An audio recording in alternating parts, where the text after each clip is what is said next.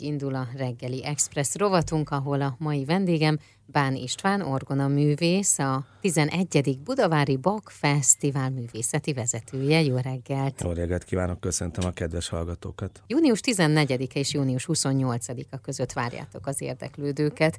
Mi lesz most ezen a fesztiválon? Mi köré fonódik? Bach a középpont. Mi kettőt csinálunk. Az első, ami most jön, ez páratlan, ez mindig csak Bachról szól. Vannak benne zenekari koncertek, kantátákkal, szólókoncertek, kamarakoncert, amit el lehet képzelni. A mi Bach fesztiválunkon kizárólag historikus hangszerek játszhatnak, hisz így autentikus az ő életművének a, a megszólaltatása.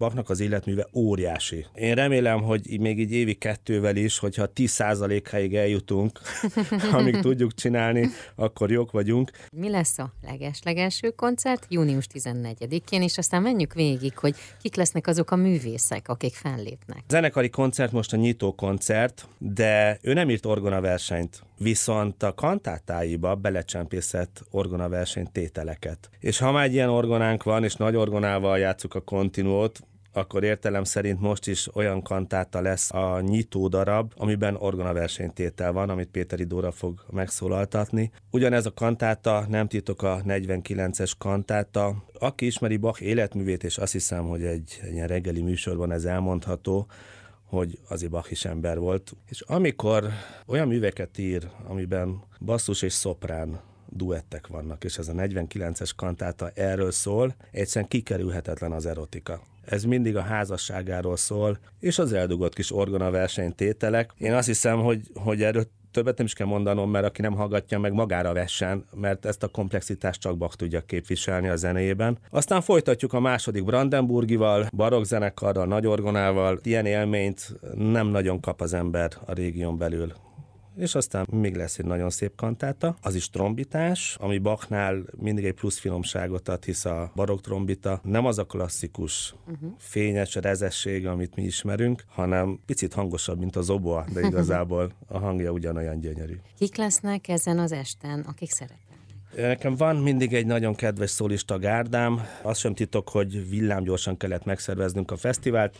Először jön hozzánk egy finn énekesnő, a szopránunk, Petra Kukkameki. Megyesi Zoltán tenort nem uh-huh. kell bemutatni, Krokovai Marcel nagyon sokszor énekel köztünk, mint basszus. Hegyi Barnabás az altszólistánk. Uh-huh. Természetesen a Brandenburgi versenynek a, a zenészszólistái is fantasztikus művészek, mind a zenekari zenészek, mind a közreműködő énekesek örömmel vesznek ezen részt.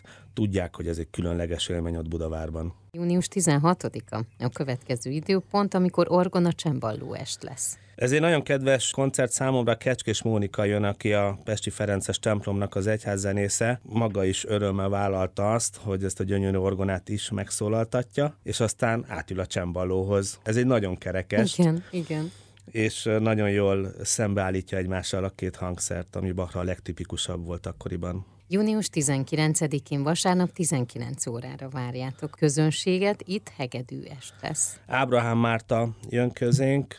Szóló vonos műveknél mindig az ember egy picit megrökkönnyödik, hogy ez hogy is van. Az ember arra gondol, hogy oda kiáll, eljátszik egy szólamban valamit. Bach az egy picit másképp gondolkodott erről. Uh-huh hozzátette ugyanúgy a teret, meg azt a harmonia világot, amit még a korabeli hangszereken meg lehetett valósítani. Tehát ezek a szólóművek, ezek nem valódi szólóművek, polifon zenét játszanak. Uh-huh. Ezeknek a műveknek tényleg csak nagy terekben van relevanciájuk, anélkül nem jön ki az a felhangrendszer és az a polifónia, amit Bach maga beleírt. Egy másik szépsége az ilyen szóló koncertjeinknek, hogy miután ez az orgona hívta életre a Bach Fesztivált, ezeken a koncerteken mindig van egy közreműködőnk, uh-huh én figyelem a, az ifjú generációnak az életútját, közülük szoktam válogatni, akik érdemesek arra, hogy már fiatalon egy ilyen renomés fesztiválon játszanak.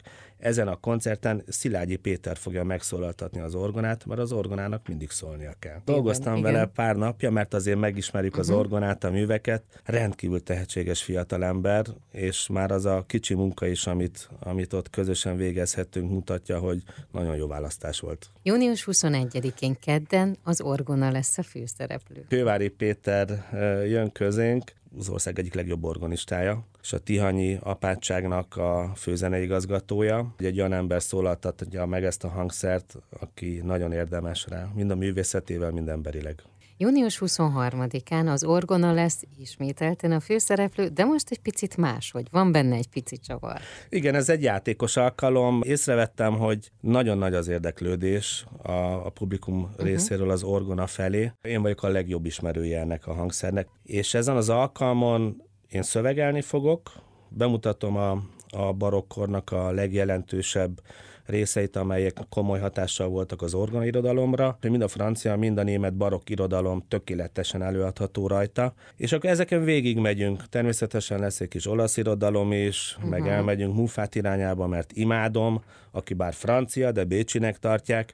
Ott egy kicsit körbeutazunk, hogy mit is tud az organirodalom és a mi hangszerünk. Uh-huh. Június 26-a, ezután a következő koncert időpontja Romanditta Cselló művész lesz a vendég.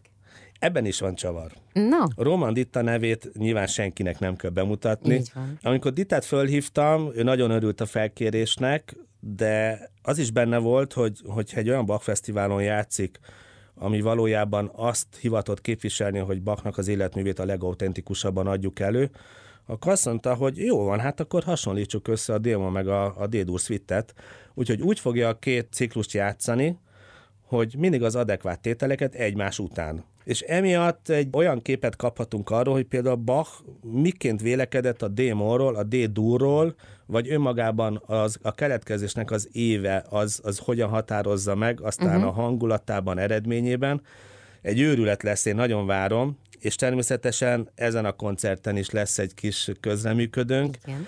Ő Kis Gergő, vele ugyanúgy már előre uh-huh. dolgoztunk, és erre rákészülünk.